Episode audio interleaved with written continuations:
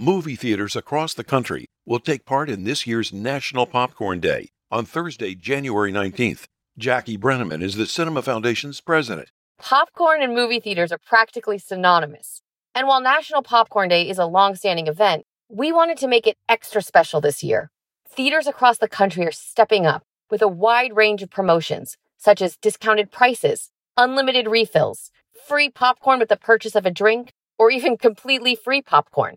According to a survey by our partners at Fandango, four in five moviegoers believe that refreshments are important to the in theater experience, while even more believe that movie theater popcorn just tastes better. The participating theaters comprise more than 34,000 screens nationwide. To find out about specific promotions, visit popcornday2023.com or check with your local theaters.